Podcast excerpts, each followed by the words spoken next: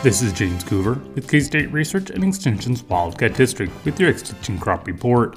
Wheat planting is just around the corner, and most farmers have their seed purchased and are getting their drills ready.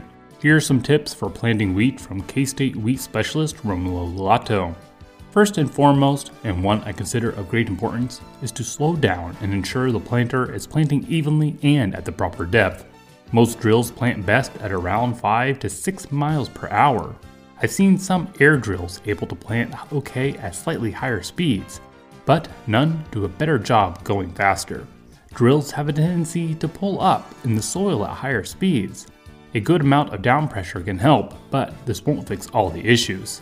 At times that I've seen problems with shallow seed depths and drill jumps tend to be much worse in no-till fields in corn stubble.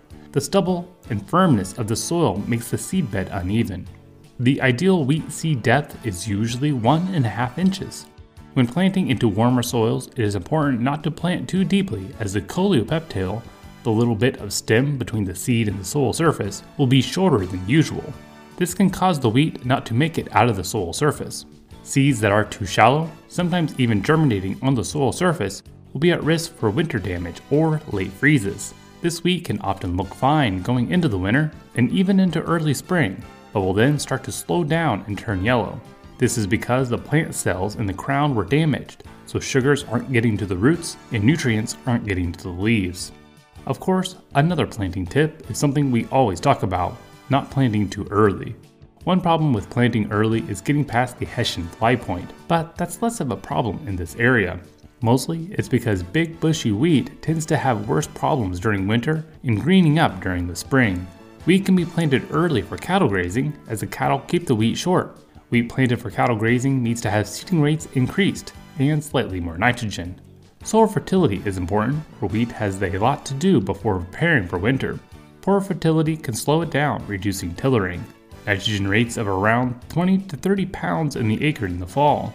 Fields planted no-till or into stubble that have been rough tilled might need an extra 10 to 20 pounds of nitrogen to compensate for the high carbon corn stubble. Fields with low phosphorus levels can be in furrow or side fertilized with starter fertilizer. This will help with early growth in low testing soils, generally in fields below 15 parts per million phosphorus. pH in the field is also important, and in this area, the surface soil needs to be above 6.0 for most crops. Seed treatments can be important as well to reduce fungal issues like smut or protect against the fall wheat insects like aphids and mites. Bin run wheat is more likely to carry some of the fungal diseases from generation to generation, so treating seed or starting fresh with purchased seed is needed from time to time. If you have any questions about wheat planting, please give me a call at 620 724 8233. This has been James Coover with your Extension Crop Report. Next up, we'll have Wendy Powell, Livestock Production Agent for the Wildcat District. Hi, this is Wendy Powell, your Livestock Production Agent with the Wildcat Extension District. The simplest form of record gathering is head counts to keep accurate inventories. The next level is whole herd data, percent pregnant, percent calf crop, or weaning weights. This is adequate to get a picture of overall herd performance. The next level involves individual animal performance records, providing information to identify problems and make management decisions. Whole herd performance can be assessed with a few calculations. After breeding the females, conduct pregnancy checks and record the number of bred and open, non pregnant, animals, finding the pregnancy percentage by dividing the number of bred females by the total number exposed. This pregnancy percentage is the first indication of herd reproductive efficiency. After calving season, count the calves born and calculate the calving percentage by dividing the number of calves born by the number of females exposed during breeding season. The calving percentage shows calf death loss due to calving difficulty, miscarriage, and the like. Once calves are weaned, find a weaning percentage by dividing the total number of calves weaned by the number of females exposed. The weaning percentage is an assessment of calf death loss between calving and weaning. I could go on with various metrics to measure herd performance, but I'd like to get into the details of individual performance. Knowing which animals have bred, calved, and weaned a calf, you can get an idea of which females are earning their keep and which are freeloading. If a female has been exposed for breeding but hasn't successfully weaned her offspring, then she should be on the cull list. Noting which females are calving early in the season will impact replacement heifer decisions. The success or failure of ranch record keeping is determined by the individual responsible for the task. It's important to identify someone in the operation that's organized, enjoys data management, and has time to devote to managing records. Handwritten records, which more than half cow-calf operations use, might be the simplest method of collecting information in the pasture or chute side. Handwritten records range from blank spiral notebooks to specifically designed pocket sized book to organize multiple metrics. Options for electronic record keeping systems include commercial software or spreadsheets like Microsoft Excel for custom databases. Electronic systems easily maintain animal production history and calculate statistics to thoroughly analyze performance. There's not a one size fits all answer to keeping records. Handwritten records are difficult to analyze, and spreadsheets require skill to develop and maintain, while a commercial software program can be an added expense. Choosing a system that the record keeper will actually use is the best option. Perhaps a combination could work effectively, writing calving dates in a notebook, and then transferring that information to a program to be analyzed electronically. To learn more about livestock record management, give me a call at the Labette County Extension Office, 620 784 5337. Thanks, Wendy. And now, here's David Scrons, Natural Resource and Diversified Ag Agent, with her report.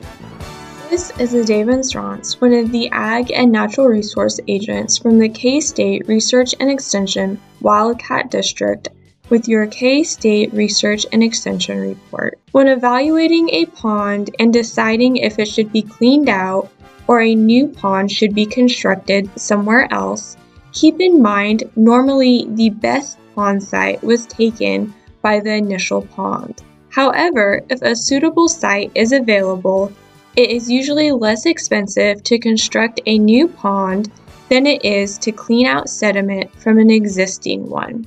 Thus, a new pond should be fully considered before deciding to clean one out. When pricing out the cost of a new pond, it is recommended to include fencing around the pond and providing a remote watering site for cattle into the cost of building a new pond. When cleaning out a pond, it is important to have a place to take the sludge from cleaning this pond. Often, this sludge has the consistency of pancake batter.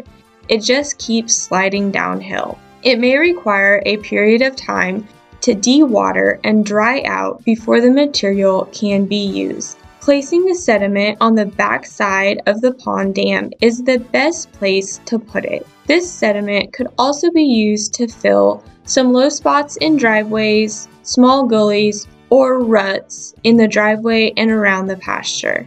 Putting it right next to or upslope of the pond is not a good spot, however, because it could wash right back into the pond.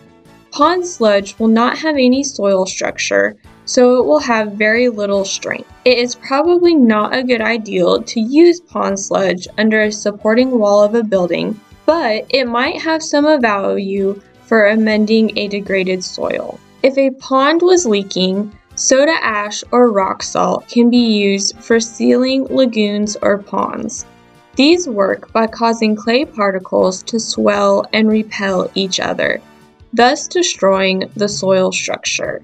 It is recommended that they be incorporated and compacted in 6 inch layers during the construction of the pond. It should be noted that adding these to an existing pond may not work. It will likely be necessary to drain the pond, clean out the sediment, and add the sealant and then compact the pond. Bentonite clay is a special type of clay that swells when water is added to it, so it can also be used to line a pond.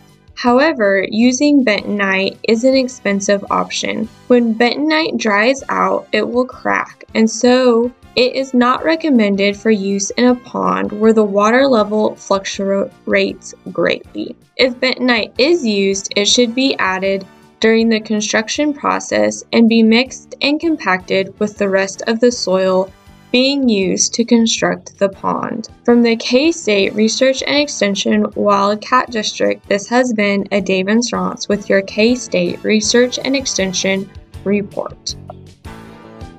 Thank you, Adaven. And now, here is Jesse Gilmore with his report.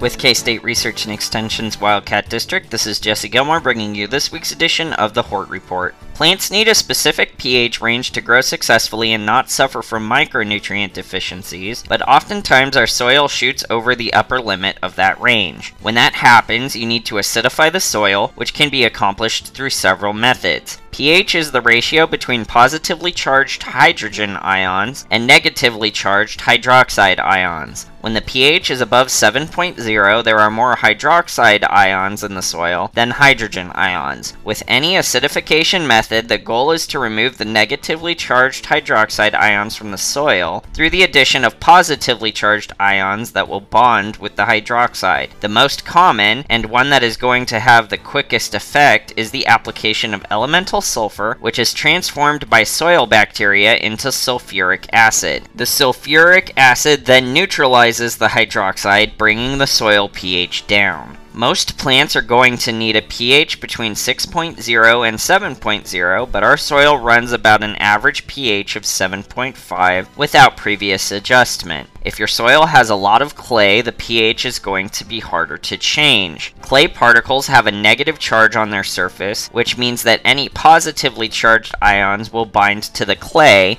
instead of to the hydroxide like you want. When this happens with hydrogen ions, these ions stop balancing with hydroxide ions and the pH rises. Clay soils will need about double the application of elemental sulfur compared to a loam soil to achieve the same pH change. There are a couple of other options to achieve soil acidification, but neither is as effective nor as fast as elemental sulfur. The first is to fertilize with an ammonium-based fertilizer like MAP or DAP. Ammonium carries a positive charge, so when it encounters the hydroxide ion in the soil, it lends a hydrogen atom to the hydroxide to form water and ammonia. Both of these molecules have no charge. Ammonia is then converted to nitrate by soil organisms which the plant will then be able to take up. This works if you need small pH adjustments, but quickly becomes cost prohibitive at production scale. The other way to adjust pH is to amend the soil with an organic matter source like peat moss or pine needles. This method will have other benefits outside of soil chemistry, but is also the slowest method for lowering the pH. Keeping the soil watered consistently will help speed up the breakdown of this organic matter. While most plants prefer a soil pH between 6.0 and 7.0, there are always exceptions to the rule. Blueberries are one example of a plant that needs a much lower soil pH than what you can find naturally, between 4.0 and 5.5. Other plants that require acidic soil are potatoes, azaleas, and rhododendrons. Most plants will be flexible with the soil pH, so if you have a pH of 7.2 or 7.3, you can often work around that. However, it is always important to know what you're working with before trying to make any changes. A soil test will tell you the pH of your soil along with its nutrient levels so you don't end up adding anything that you don't need to. For more information on today's topic, contact your local extension office. I can be reached at 620-724-8233 or by email at jr637 at ksu.edu. Once again, this has been Jesse Gilmore bringing you this week's Hort Report. Thank you, Jesse, and thank you for listening to K State Research and Extension's Wildcat District Ag Team on KGGF 690 Radio.